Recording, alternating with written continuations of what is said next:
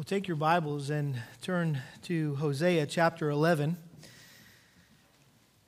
And uh, we, were, we were beginning the home stretch here tonight, um, moving into the final section of this uh, very important Old Testament prophecy. But this past week, I had a uh, run in with one of our kids in a public place. That ever happened to you, parents? Never, right? Well, I had made a decision that they didn't like. And rather than just submitting to my decision and moving on, they proceeded to argue with me about it in front of other people. And I reminded them that the Bible says children are to obey their parents because it's right, not because you think they're right. Important little principle, right? Children obey your parents in the Lord, for this is right. Not because you think it's right, not because you agree with their decisions, you like their decisions, you just obey because it's right, it honors God. Well, the complaining and protesting continued to the point that I felt I had to pull that child away from the event that they were a part of at the time and made them sit in the car by themselves. At that point, they were quick to confess their disobedience and disrespect and sought my forgiveness, which I was very thankful for. And I told them that, of course, I forgave them but that I needed to also consider what consequences would be appropriate for their sinful actions. And so I left them in the car and I walked away for the next few minutes to figure out what I should do. And uh, I knew that they had really, really been looking forward to staying at this event and hanging out with their friends. And there was part of me that really, really wanted them to be able to do that because I love my kids and I want them to enjoy themselves as much as possible. But there was also a part of me that knew I had to discipline them for refusing to obey me right away with the right attitude, which is the standard in our house, right? You obey right away with the right attitude. And so my heart was troubled, my heart was torn as I kind of paced around in that parking lot for a few minutes, wrestling over what I should do with my disobedient child. Should I let them stay and have a good time with their friends? Or should I make them come home as punishment for their sin? Should mercy prevail? Or should justice prevail? And so I went back and forth, anguishing in my heart, like I'm sure all of you parents have done many times before. And I tell you that story because, from a human perspective, I believe that God experiences a similar anguish in his heart when he wrestles over what to do when his children sin against him. And the next chapter that we're going to look at in Hosea proves that point. Derek Kidner, who is one of my favorite Old Testament commentators, said this this chapter is one of the boldest in the Old Testament, indeed in the whole Bible, and exposing to us the mind and heart of God in human terms. And I think that's an important phrase that this exposes to us the mind and heart of God in human terms.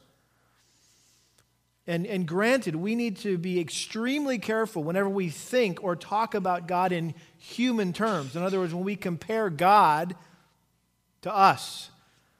We know the psalmist chided uh, his readers in Psalm 50, verse 21. He said, he said uh, speaking as for God, you thought that I was just like you.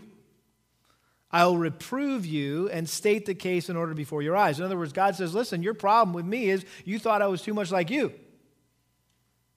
And you can't compare me to you, right? Because I'm God and you're not. And uh, I am so infinitely beyond you. You're finite, I'm infinite. And so comparing God to human beings is not a very good comparison. You always end up bringing God down, right? Uh, and dishonoring him in some way. Well, having said that, the Bible does say that God created us in his what? Image, in his likeness. And guess what? My wife's going to love this. We have feelings and emotions. We do. As, as human beings, we have feelings and emotions. In other words, there, there are some ways that we are like God, right? There's a lot of ways that we're like God. Uh, and therefore, I think there are some ways that God is like us. If we are created in his image and his likeness, for example, based on what we're going to study tonight, God has, you ready for this? Feelings and emotions. Some of you might be having a hard time with that already, going, oh, okay, this is going to be a good one. I'm going to have to listen carefully to make sure I, this, this guy's not teaching heresy, right? But the point is that Hosea here pictures the inward struggles of God as he replays the story of his people and he struggles with his own emotional attachment to his people. Like any loving parent, God wants to spoil his children, if you will, to do everything possible for them, right? Isn't that how you are as a parent? You love your kids, you want to do everything possible for them. Uh, but because God is holy and just, he knows he must discipline them for their refusal to obey him. And if you're having a hard time with this God has emotions thing, remember Jesus, who was God in a body, right? God in human flesh.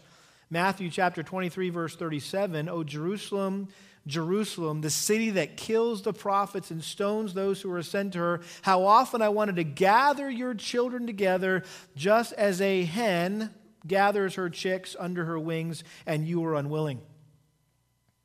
And so there was Jesus expressing the, the motherly heart, if you will, the motherly heart of God, the parent heart of God. Oh, that I would just love to gather you up and, and protect you under my wings and be your provision and protection. But you didn't, you didn't want any of that.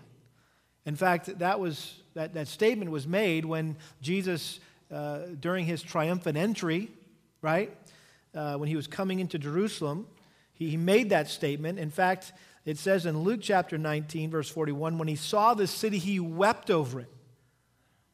And so this was a very emotional moment for Jesus. In fact, there's a, a Catholic church, a, a, monastery, if you will, on the slopes of the Mount of Olives called the, uh, I guess they call it the Cathedral of Tears, um, because that it's really in the place where they imagine that Jesus wept as he looked over the city.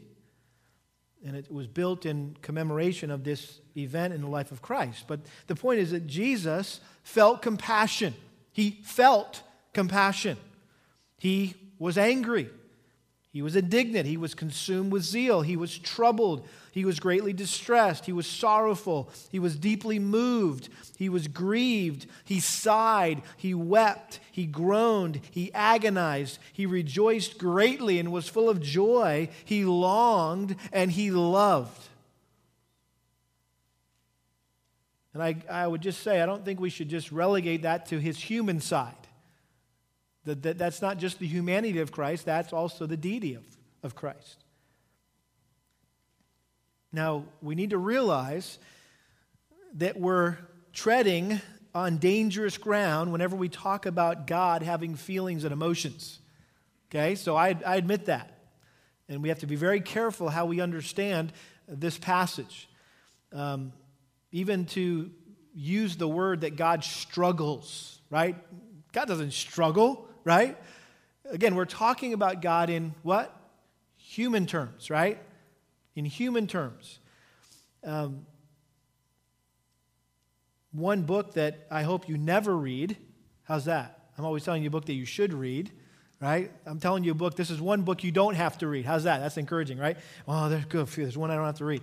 Um, it's called The Most Moved Mover by a man named Clark Pinnock, who's a theologian, um, I would rather call him a heretic because um, this is one of a number of books where he, I believe, just presents rank heresy, complete um, um confusion and uh, misinterpretation and application of Scripture. Um, but this most move mover book is, is probably his, his most well known book where he uh, opens up this idea uh, or explains this idea of open theism, the openness of God, which is basically the, the belief that God doesn't know everything. Okay, that God has left some things open. He's left some options open. In other words, God is not sovereign, right? He's not all knowing. Uh, that He is like us, and that He, um, while He loves us and he, he wants us to have a relationship with us, he, he puts Himself at risk by wanting to be in the relationship that it may be unrequited, that love may not be returned. And so He just has to sit there and wait to see what we're going to do. And, um, and so as, as, as we do things, he responds accordingly. Uh, it, it's, it's, it's, a very evil, satanic, um, um, theological movement uh, in a lot of seminaries and even some churches. Uh, it's called, again, open theism. Basically, that God changes according to circumstances according to how you decide, how I decide, according to events in the world. God uh, kind of calls an audible as things, right, uh, change. And so the point is the title, The Most Moved Mover. And he, uh, Pinnock, appeals to verses like these in Hosea that, that show how God is moved with compassion. He, he's moved with love and mercy.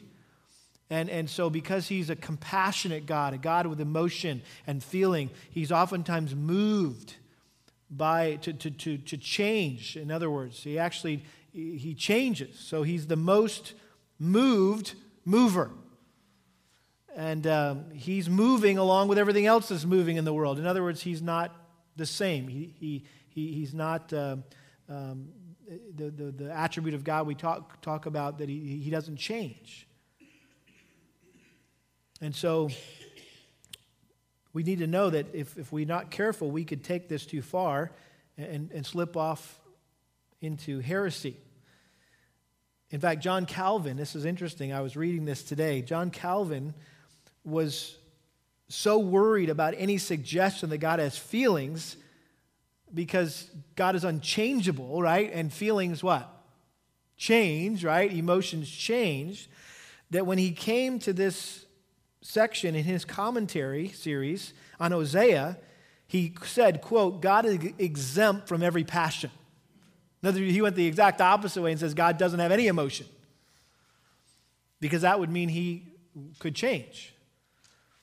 Um, and one commentator, I think, says it well. He says the reformer said this because he did not wish anyone to think of the Lord as one who changes his mind because of the pressures outside himself. In other words, that God cannot be pushed around, which is basically what Clark Pinnock has concluded, right? That uh, God changes his mind based on the pressures outside of himself. And then the commentator goes on and says this although this is true, that God can't be pushed around and that God doesn't change based on pressures outside of himself, Hosea 11 teaches us that God does have deep feelings of love. And so, somewhere there's a there's a biblical perspective in this. And I think Hosea 11 provides us a window into the very heart of God, and it reveals the depth of God's love for his people. And his love for us is endless, it's relentless. It's a love that never fails, never gives up, never runs out. It's a love that will never let us go. James Montgomery Boice summarizes well what happens here starting in verse 11 he said quote beginning with this chapter and continuing to the end a new emphasis on the sovereign and ultimately triumphant love of god can be found the love of god has been pre- present all along throughout the book of hosea but from chapters 4 through 10 the note of discipline and judgment predominate that's basically what we've been hearing about right is discipline and judgment and consequences for sin and that's been the last month and a half or so at least before Christmas, is all we, that's all we've been hearing. Now, although judgment is still present, the emphasis falls on God's prevailing and unquenchable love. And so, just to remind you of the outline, if you uh, grabbed one when you came in, or maybe you kept it there in your Bible, you're following along. Uh, two sections to the book of Hosea Hosea's marriage, chapters 1 through 3. Uh, he, uh, God uses the relationship between Hosea and Gomer as an example uh, of, of God's relationship with Israel, his unfaithful wife, and yet he continues to pursue her even though she continues to be unfaithful. That's Hosea's marriage, and then it leads into Hosea's message. And chapters 4 through 14 are all these sermons that Hosea preached under the inspiration of the Holy Spirit uh, to the nation of Israel, the 10 northern tribes, also mentioning Judah, the two southern tribes along the way. And you could break up those last, this last section into three sections. Uh, Israel's indictment, chapters 4 through 7, Israel's judgment, chapters 8 through 10, and then you have Israel's reinstatement, chapters 11 through 14. And so in chapters 4 through 7, God accused Israel of sinning against him, and they deserved to be severely punished. Chapters 8 through 10, God pronounced that punishment, that it would come in the form of a foreign invasion and destruction by Assyria, and uh, they would be taken back into the same captivity which God had originally brought them out of from Egypt. Only this time, they would not be in bondage to Egypt, they'd be in bondage to who? Assyria, right? And so here we are now in the last four chapters, chapters 11 through 14, and Hosea returned to his earlier theme of Israel's restoration based on God's faithful covenant keeping love, even though they continued to persist in the rebellion against him. And so here in chapter 11, Hosea highlighted God's relentless love for Israel from three different perspectives. Uh, God showed his love for Israel in the past, he showed his love for Israel in the present, and he would show his love for Israel, Israel in the future. And so that's going to frame our, our discussion this evening, just those three points. God's past love was shown through Israel's redemption. Uh, that's verses 1 through 4. God's present love um, in verses 5 through 7 would be shown through his retribution. That would be tough love, right? Punishing love, disciplining love. And then God's future love would be demonstrated by restoration. That's verses 8 through 11. And so let's look at these three ways that God showed his love to the nation of Israel. First of all, God's love for them in the past was demonstrated through redemption. And we know that the first part of Hosea, or in the first part of Hosea, God likened Israel to his unfaithful wife, um, who had cheated on him time and time again, and yet he continued to love her dearly. Now, here in chapter 11, he likens Israel to his ungrateful son. She's no longer an ungrateful wife, or uh, I should say, an unfaithful wife. Now, now they're an ungrateful son who had rebelled against him time and time again, and yet he continued to love him deeply. Notice verse 1 When Israel was a youth, I loved him, and out of Egypt I called my son. So God showed his love for Israel by adopting them as his son and delivering them out of bondage to Egypt and carrying uh, him through the wilderness, if you will, carrying them through the wilderness like a father would a son. Listen to some of the expressions of this uh, earlier on in the, in the Old Testament. In Exodus chapter 4, this was the message that God told Moses to give to Pharaoh. Uh, the old let my people go talk, right? Speech. Exodus chapter 4, verse 22. The Lord said to Moses, When you go back to Egypt, see that you perform before Pharaoh all the wonders which I have put in your power, but I will harden his heart so that he will not let the people go. Then you will say to Pharaoh, Thus says the Lord, Israel is my son, my firstborn. So I said to you, Let my son go, that he may serve me, but you have refused to let him go. Behold, I will kill your son, your firstborn. Of course, that was the final plague, right? The Passover the, the blood of the lamb over the doorpost. The, the angel of death came and passed over the, the, the firstborn of Israel, the, the homes of the Israelites, but all the firstborn of Egypt were killed. But the point is, God likened Israel to his son, his firstborn son. Uh, listen to Deuteronomy chapter 1. Deuteronomy chapter 1, as Moses reiterated the law um, to the people of Israel, the new generation, before they went into the promised land. A little pep talk, right? Reminding them of who they were and what they were all they were to be about. Deuteronomy chapter 1, verse 31. He says, In the wilderness, remember where you saw how the Lord your God carried you, just as a man carries his son in all the way which you have walked until you came to this place, but for all this you did not trust the Lord your God.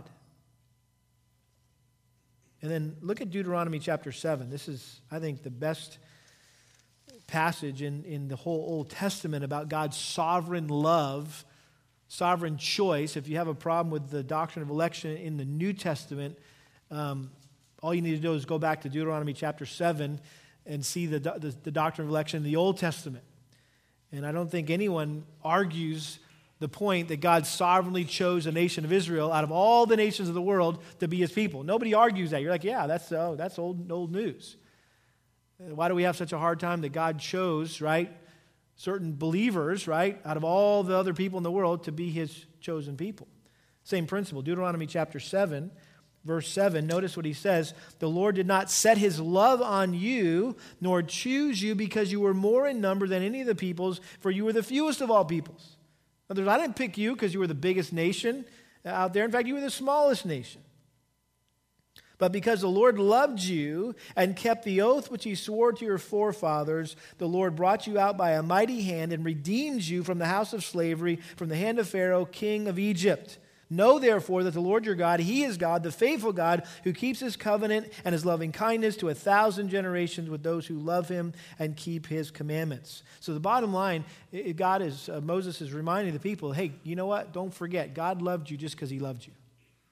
It wasn't based on any loveliness in yourself. Nothing in, there was nothing in you that attracted God to you, that drew you to Him and caught His attention. No, He just chose to love you, period. And you know, that same principle applies to us as Christians. In Ephesians chapter 1, Paul was writing to the believers in, in the church in Ephesus. Listen to what he said Ephesians chapter 1, verse 3. Blessed be the God and Father of our Lord Jesus Christ, who has blessed us with every spiritual blessing in the heavenly places in Christ, just as he chose us in him, in Christ, before the foundation of the world in other words, before we had done anything, right, to earn his approval, that we would be holy and blameless before him in love.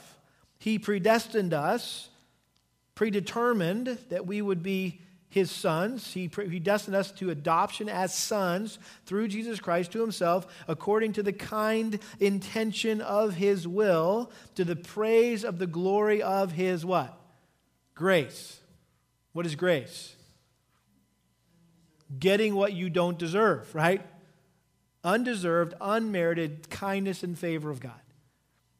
It's the sovereign grace of God in our salvation. And that's really the point that Hosea is making, or God's making here in Hosea chapter 1. Hey, listen, I called you out uh, of Egypt to be my chosen people. But notice how they responded. Verse 2 The more they called them, and I think the more they called them, uh, is a reference to the prophets that God had sent to the nation of Israel. The more that they called them, the more they went from them. They kept sacrificing to the Baals and burning incense to idols. And so, in spite of the amazing, I mean, truly amazing love, the, the, the undeserved, unmerited love of God that He showed towards the nation of Israel, they turned away from Him and adopted the ways of the Canaanites and worshiped other gods, even to the point where they were worshiping Baal. They were sacrificing to Baal, burning incense to idols. And again, this has become the theme of Hosea, right? Spiritual adultery is what God likened idolatry to. It's like you're cheating on me, right? I'm your God, and you're having an affair with some other God. That's spiritual adultery. And so the point is the more he loved them, the more they rebelled against him. I mean, that's just tragic. It's the tragic story of the nation of Israel. The, the more he loved them, the, the harder he pursued them, the faster they ran away from him. I mean, after all that God had done for them, they refused to return his love or obey his will. Sound familiar? it sounds like us, doesn't it? I think all of us tend to, to do the same thing that, that we're happy to enjoy God's blessings, right? We like the blessings, but we don't want to obey his commands. Notice uh, he goes on talking about this father son relationship. Verse 3 Yet it is I who taught Ephraim to walk. Ephraim, again, the, uh, the, the largest tribe of the 10 northern tribes, and so he's using that word to talk about the nation of Israel, the 10 northern tribes. He said, I, t- I, I taught Ephraim to walk. I took them in my arms, but they did not know that I healed them. And so, again, God is likening himself to a, a tender, uh, loving father who, who ta- taught his son how to walk, right? And every time, you remember that, dads, right? As we were teaching our kids how to walk, every time they fell down what, and they hurt themselves, and they started to cry. What did we do? We ran over and we picked them back up and we brushed them off. Maybe even kissed their boo boo, right? And uh, made it okay. And that was God. God was always there. No matter what happened to Israel, He was always there to kiss it and make it better. And yet they continued, they, they, they rebelled against him. To talk about ingratitude, right? Every once in a while, I'll remind my kids that I changed their diapers. Okay? So you need to respect me, okay? Because if you saw what I saw, okay, and did what I did, okay, I earned your respect when I was when you were on the changing table, okay? the point of the height of ingratitude after someone has served you, right, faithfully, to go against them, to rebel against them, to dishonor them. This is what the nation of Israel is doing to God. Notice he changes the analogy. Verse 4 I led them with cords of a man, with bonds of love, and I became to them as one who lifts the yoke from their jaws, and I bent down and fed them. So he's no longer talking about father son relationship, he's likening himself now to, to a kind, considerate master who treated his animal with care. He didn't, he didn't beat them to make them do what he wanted them to do. Yeah! You know, he's not leading them with, with cords of wrath, he's leading them with cords of, of love, if you will, reins of love. Um, and then he noticed, he says, he became to them as one who lifts the yoke from their jaws and I bent down and fed them. So if a farmer noticed uh, that the yoke was chafing on the ox as he was uh, treading out the grain and it was hard for him to eat, right? Because we talked about don't muzzle the ox while he's treading out the grain. Well, he's treading out the grain and, and, the, and the yoke is on him and he can't, he can't get to the food. It's laborsome to him. He would lift it up. A kind master would lift it up so he could be more comfortable. And at times, a gracious farmer might even bend down and feed the ox by hand. And again, this is another picture of how God dealt so lovingly and so gently and kindly with Israel in spite of their stubborn rebellion. They weren't that pliable, submissive ox just walking in a circle. Remember, what did it say? That they were a stubborn heifer, right? They were like a, a wild bull, if you will, bucking bronco, you know, kicking God off every chance they could, bucking him off. And so God just demonstrated extraordinary, condescending love and grace far beyond anything they could have expected, anything that they uh, deserved. And is not that the same kind of love that God demonstrates towards us? Just amazing, extraordinary, condescending love and grace far beyond what we could have ever expected and far more than we ever deserved. And yet, even though God has been so good and so kind and so gracious to love us and to forgive us for our sin, we so often turn our back on Him and sin even more. This is just not about the nation of Israel. Let's just not use them as a punching bag and go, man, I'm, I'm so glad I wasn't them. I'm glad I'm not that guy. Guess what? We are that guy. And so we need to realize when we sin, and again, I think this will help us in our fight against sin, that it's not so much that I can't sin because I'm going to I'm going to I'm going to disobey those commands and I might get punished, right? It's more how could I do this against such great love? And, and basically, what, when, whenever we sin, we're, we're scorning this amazing love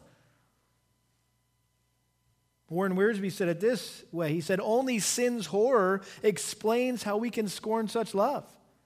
It just shows how horrific sin is that we would, we would do it even though we're sinning against love, God's great love. And so I think this picture of us as God's children, God's son, God's child, is a good picture. Uh, it was, a, it was um, I think this was probably very shocking to the people of Israel when God likened himself to this because this was not the picture of God that he often shared in the Old Testament. This was a, rare concept. Uh, we, we know it well as New Testament believers because Jesus made that clear to us, right? Our Father who art in heaven, hallowed be thy name, thy kingdom come. God wants us to have that relation, kind of relationship with him. And so I think if we, if we remember that we're sons, right, not slaves, um, that may help us in our fight against sin. Well, that's how God showed his love to Israel in the past through their redemption, uh, their deliverance from the nation of Israel, even though they spurned it anyway. Secondly, we see God's present love in their retribution. And again, this is um, the same thing we've heard again and again throughout the Hosea's prophecy, chapter uh, verse 5. They will not return to the land of Egypt, but Assyria. He will be their king because they refuse to return to me. The sword will whirl against their cities and will demolish their gate bars and consume them because of their counsels. So my people are bent on turning from me, though they call them though they call them to the one on high, none at all exalts him. And so instead of listening and responding to all the prophets who God sent to them to call them back to Him, Hosea being one of them, they chose to keep on sinning. And because they refused to repent of their sin and turn back to God, they would return to bondage. And again, not to Egypt, right? Egypt was just kind of the prototype, if you will, of bondage. What, what does that look like for Egypt or Israel to be in bondage? Well, it looks like it, it looks like Egypt. But God had some other nations that He was going to put them in bondage to Assyria for Israel, Babylon for Judah. The point is, when he says here, the sword will whirl against their cities and will demolish their gate bars and consume them because their counsels. Talking about the Assyrian massacre when Assyria would come and lay siege to the city and destroy the city, just ravage the city. Um, and ironically, Israel would be destroyed by the very nation that they had sought counsel and protection from. Instead of going to God, right, for their help, they went to Assyria. And God says, Watch this. I'm going to use the very thing that you sought satisfaction from, that you sought security from. I'm going to use that against you. And we talked about that several sermons ago how God will often use the very things, the sins that we pursue, right? The people that we try to find security in, the things we try to find security in. He'll use those very things to punish us. Um, we talked about that codependency, remember? While we don't agree with that, that diagnosis of a codependent person that keeps going back to that abusive relationship over and over and over again, but it's, it's just ironic that if you continue to seek your security in that relationship, God will continue to use that relationship to pummel you to realize, okay, I can't find my security in that relationship. I got to find it in Christ.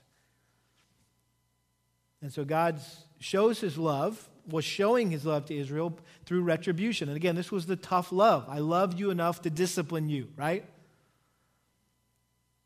And then thirdly, we see God's future love. God's future love in how he was going to restore them. And verse 8 is where it starts getting good. You ready for this? Verse 8 How can I give you up, O Ephraim? How can I surrender you, O Israel? How can I make you like Admah? How can I treat you like Zeboim? My heart is turned over within me, all my compassions are kindled. This is one of the strongest expressions of God's emotion found anywhere in the scriptures. Someone had said it this way Nowhere else in the Bible are we permitted to look into the anguish of God's heart as we are in this verse. Hosea 11, verse 8. And you say, well, what was going on here? Well, as God reflected on the severe judgment that he was about to bring on Israel as a judgment for their sin, uh, and rebellion against him, his emotions came to the surface. He says, My heart is turned over within me, and all my passions are kindled. His emotions burst forth in, this, in, in, the form of these rhetorical questions, all of which indicate that he could never and would never ultimately desert his people. How, how can I give you up, O Israel? How can I surrender you? How can I make you like Admah? How can I treat you like Zeboim? And those two cities, by the way, Admah and Zeboim, were two cities that God destroyed in his anger and wrath along with Sodom and Gomorrah. And so, what God is communicating here is his heart was torn. To think of making Israel desolate as these cities that stood as symbols of divine judgment, and, and, and, and he was just he was conflicted. And so, notice his, his compassion would temper his wrath. Look at verse 9. I will not execute my fierce anger. I will not destroy Ephraim again, for I am God and not man, the Holy One in your midst, and I will not come in wrath.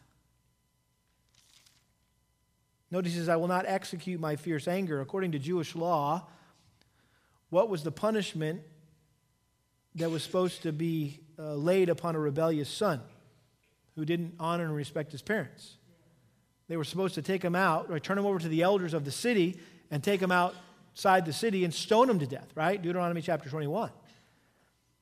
That's what Israel deserved to be killed, to be destroyed, to be put out of existence. And by the way, there was a number of occasions in the Old Testament where God said, That's it, I'm done with you guys. And Moses, don't worry, I'll wipe them out and I'll give you a whole new group of people, right? And again, Moses appeals to God and says, Oh, God, don't do that. What will the Egyptians think? And again, those are problem passages. You're like, oh man, difficult to understand. Does that mean God changed his mind? Moses talked him out of doing it? Like God submitted to Moses? No. God had a plan, right? But he was being honest about how he felt, right? What he was thinking. So the thought of watching his son, his adopted son, Israel, be destroyed by Assyria was just overwhelming to God. It, was overwhelming to him to think, how, could I, how could I let this happen to them? Now, this is important. Now, be very careful to listen to this next point because this is where we could get confused in our understanding of who God is. I don't think God is being a weak capitulating father who can't bring himself to do the dirty work of disciplining his rebellious son. That's not what's going on here. This is not the, oh, I just love him too much to spank him. Right? Uh, you know people are like that. Oh, I just, I could never spank my kid. I just love them too much. No, the Bible says you hate them if you don't spank them. And so God wasn't saying that he wouldn't punish Israel because he was going to punish Israel. He was simply saying that he wouldn't totally abandon them. And the point is that God wasn't changing his mind. Notice it says here, it's very clear. He says, For I am God and not man, the Holy One in your midst, and I will not come in wrath. In other words, God was making sure that everyone knew hey, I'm not changing my mind here. I'm not going back on my word. In fact, uh, Numbers 23, verse 19 is an important verse at this point. Numbers 23, verse 19. It says this God is not a man, same thing that he said in Hosea God is not a man that he should lie, nor a son of man that he should repent. Has he said, and, it, and will he not do it? Or has he spoken, and will he not make it good? In other words, God doesn't change his mind. I mean, he was simply wanting his people to know that while they would be punished severely, he would be faithful to his covenant promises to them and eventually call them back from exile. And we know that based on the next two verses. Verse 10 they will walk after the Lord he will roar like a lion. Indeed, he will roar, and his sons will come trembling from the west. They will come trembling like birds from Egypt and like doves from the land of Assyria, and I will settle them in their houses, declares the Lord.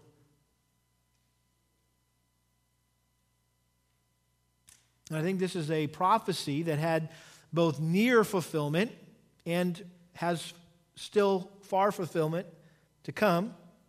I think it's referring here to, uh, to when the holy remnant of Israel returned to the promised land from Assyria, from Babylon. Um, but I think it's also a reference to when God will gather his people from all the nations, cleanse them of their sin, establish them permanently in their homeland of Israel, where Jesus Christ will reign as their Messiah and their King. And there's an interesting little word here that helps us, I think, interpret it this way. Notice it says, They will walk after the Lord. He will roar like a lion. Indeed, he will roar, and his sons will come trembling from the west. Where were they being taken? To Assyria, which was what?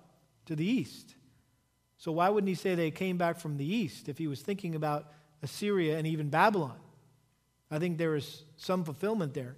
But from the west, right, I think maybe an indication he was talking about the unknown parts of the world, right? That this is talking about the millennial reign of Christ, the millennial kingdom, when, when, when Christ will uh, regather the Jews from all the nations of the world. And, and because nothing like this has happened any time in Israel's history, I mean, when Israel became a nation, yes, and many of the Jews came back to the homeland, right? But I think ultimately this fits best to understand as the millennial reign of Christ. And again, I think we need to keep in mind there's a couple covenants of God or promises of God. The whole point is God is faithful, right? God's faithful love. When we say God is faithful, we mean that he keeps his what? Promises, right? God's faithful. He keeps his promises. And so his promises were, were in the form of covenants. And he made a couple covenants, at least that we want to talk about for a second here. He, he made, first of all, the Abrahamic covenant. He made a covenant with Abraham in Genesis chapter 12. And if you remember, that was what kind of promise? Was it a conditional promise or an unconditional promise? It was unconditional promise, right? In other words, it's, it's, it's not going to change no matter what. And, and the promise was that the nation of Israel would be preserved, would have a future, and, and, and would go on forever and ever and ever, right? And we know that it was unconditional is because God put Abraham to sleep, right? And they, he, didn't, he wasn't even a part of that figure eight thing, right? He just came in that fiery pot, and God went through that figure eight, which was the customary way to make a, to make a covenant, a, promise, was you cut an animal in half and you both walk through the figure eight. And, and God just put Abraham to sleep and said, I'm going to do this myself. It was an unconditional promise for the future of Israel, that nothing could change. But then there was also the covenant or the promise that God made with his people at Mount Sinai. We call this the Mosaic covenant, Genesis chapter 19 and 20. And was this a conditional promise or an unconditional promise? This was a conditional promise in that if the nation didn't keep their end of the bargain to obey the Ten Commandments, right, and all the other commands that he gave, that he would withdraw his blessing and he would remove them from the land. So the point is that God was, at the same time, he was fulfilling the Mosaic covenant by saying, You guys did not honor and obey me, and therefore I'm going to remove you the blessing, and you're going to experience my cursing, and I'm going to remove you from the land. He's fulfilling, he's keeping his promise to the Mosaic covenant. He was also keeping his promise to the Abrahamic covenant, saying, But guess what? I'm going to bring you back, and I'm going to restore you, and there's a future for Israel. And notice how it says here, I like this. It says, They will walk after the Lord. He will roar like a lion. Indeed, he will roar, and his sons will come trembling from the west. Made me think of uh, C.S. Lewis's Lion, the Witch, and the Wardrobe, right? Whenever Aslan roars throughout the, the, the, the land, of, the land of Narnia, right? It, it, it's calling his people, right? Calling those who are loyal to him. And so now God will, in the future, roar like a lion and he will call his people to the land of Israel. He says, like the birds, right? trembling like birds from Egypt, like doves from the land of Assyria, and I will settle them in their houses, declares the Lord. So, like these birds turn loose from their cages, it's almost like the, the homing pigeons, right? You, let, you let go of the homing pigeons, they're like, they know exactly where to go. They know, they know the way home.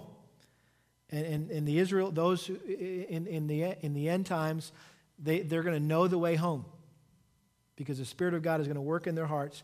He's going to be bringing many of the Israelites to Christ, and, and they're going to, many Jews to Christ, and they're going to go back to their homeland. And it says, he says they're going to settle in their houses. In other words, Israel will be their permanent place of residence.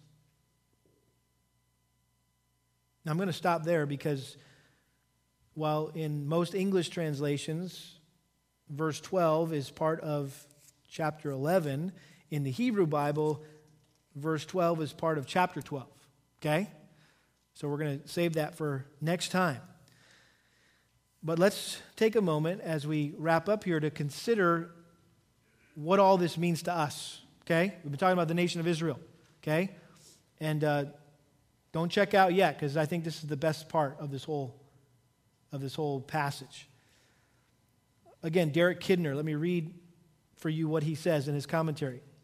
He says, No matter that the Lord may now seem wholly swayed by impulse and emotion. In other words, I know we're all thinking, whoa, I'm not sure I'm comfortable with this picture of God here who seems swayed by impulse and emotion. He says, however, we are nearer to a true knowledge of Him in such terms than in the bloodless definitions of theological philosophy. In other words, some of the ways we define God in our theology books, right? Um, somehow remove God's, this aspect of God. He said this elsewhere, Scripture takes ample care of what such definitions seek to safeguard. In other words, we, don't want ever we don't ever want to think that God changes, right? And there's plenty of verses in Scripture that safeguard that. We know God doesn't change, right? Um, he says, but it never, the Scripture never takes the warmth out of love, the fire out of anger, or the audacity out of grace the whole point is this grace, this love that God demonstrates to his people is audacious. It's, are, are you kidding me? I, I, can't even grasp how, how bold and extravagant that grace and that love is towards his people. And so, uh, Kidner's point is you know, we're getting a glimpse at God that we don't really get from anywhere else in Scripture. And we need to not just quickly gloss over this, but to really see this is an important aspect of God that we need to grasp, that we need to understand. I think um, other places in Scripture bring out at least the, the idea here of what's going on and really the tension that we feel here. Uh, Habakkuk, another Old Testament prophet, Habakkuk chapter 3, verse 2, the prophet said this In wrath, God remembers mercy. In wrath, God remembers mercy. That's what's going on right here. That in the midst of wrath, he's pouring out his wrath on his people because of their sin, he remembers mercy. It's a, it's a merciful wrath, if there's such a thing. How about Romans 11, verses, verse 22? Uh, Paul talks about, behold, the kindness and the severity of God. So we see these two, two attributes of God kind of uh, together here. Uh, James 2.13 talks about how mercy triumphs over judgment. Bible teacher Woodrow Kroll, some of you may listen to him on the radio, he said this One of the great paradoxes of the Bible is God's compassionate practice of tempering judgment with mercy. And it's a paradox because God is determined to discipline his rebellious children, but he's torn because of his great love for us. And so the challenge in, in God's heart, the challenge in some way in our hearts when we have to discipline our kids is wanting to show love and punishment at the same time. That was the dilemma in my heart with my child on Friday night. I wanted to show love and forgiveness and grace and mercy, but at the same time, I felt there was need of punishment and consequences to teach them a lesson. And I was torn in my heart. And guess what? I'm a man. And that's an impossibility, right? for a man, and that's why we're encouraged when it says, For I am God and not a man. Hebrew, or excuse me, Hosea chapter 11, verse 9. I am God and not a man. In other words, he's able to do both at the same time. I haven't figured out how to do that yet, but God has. Sin must and will be punished, but that's not all there is to God. God is a God of justice, but he's also a God of love who acts to spare his people. And despite our waywardness and our continual rebellion against God, in his love, he found a way to satisfy his justice and his mercy all at the same time and ultimately redeem his chosen people. And it was on that thing right there the cross. Amen? Was at the cross. And I think the cross is the ultimate expression of God's wrath and at the same time the ultimate expression of his mercy. Because while he was pouring out his wrath on his son, he was pouring out his mercy on us, on sinners. And so he found a way to uphold his holiness and his justice by punishing sin while displaying love and mercy at the same time. Only in the wisdom of God that he could remain holy, not compromise his holiness, not sacrifice his justice, but satisfy his holiness and satisfy his love all at the same time. It was through Christ, Romans 3 26, who is both the just and the justifier at the same time. G. Campbell Morgan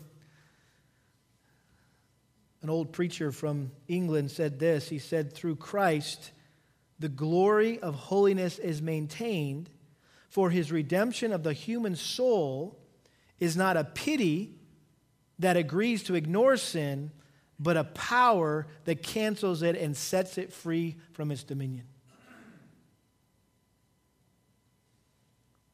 I want to close by just reading for you the conclusion that James Montgomery Boice comes to in his commentary on this chapter. I thought it was very profound. He said this The gospel of Hosea, as we've called it, right? This is the gospel according to Hosea, is present in its fullness today. God is no less a God of justice. His wrath burns no less fiercely against our sin than it did against the sin of Israel. But God has shown where that wrath is quenched. It's quenched in Christ, and He has commanded those who are yet in their sins, if you're still in your sins, to turn to faith in the Savior. Will you not turn to Him? There is nothing in you that can possibly commend you to God, not your works, not your character, not even your repentance or faith. God's choice is apart from human merit Therefore, salvation is to be received as a free gift through Christ, and it is in Christ alone, crucified, dead, buried, and risen again, that you will find it. If you have never come to Him, come now and say, Lord Jesus Christ, I want you to be my Savior, and I now turn from sin to follow you. If you've already believed but have been drifting away from the Lord, hear as He calls after you and come trembling back to Him tonight.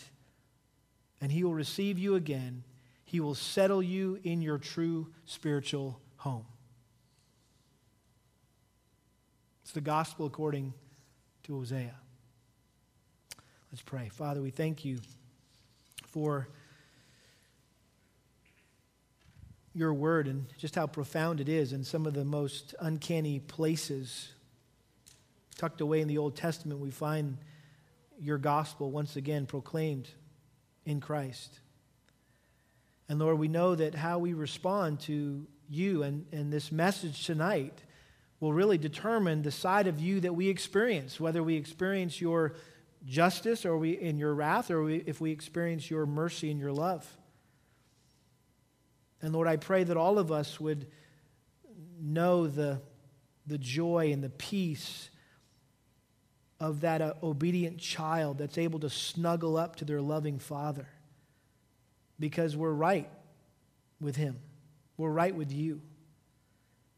Lord, may none of us have to experience the, the judgment, the punishment that that rebellious child has to deal with, getting spanked because of our disobedience to you. Lord, thank you that you did not compromise your holiness and you didn't just punt your love either. You found a way to satisfy both parts of you at the cross. And I pray that it would just make us lovers of Christ and that we would just come to the foot of the cross and just be overwhelmed with joy and with gratitude, thanksgiving, praise, and wonder and awe at what you were able to accomplish at the cross on our behalf. And that would just motivate us to want to live for you and to honor you and to glorify you and to not sin against you, but to obey you and to love you back. We pray in Jesus' name. Amen.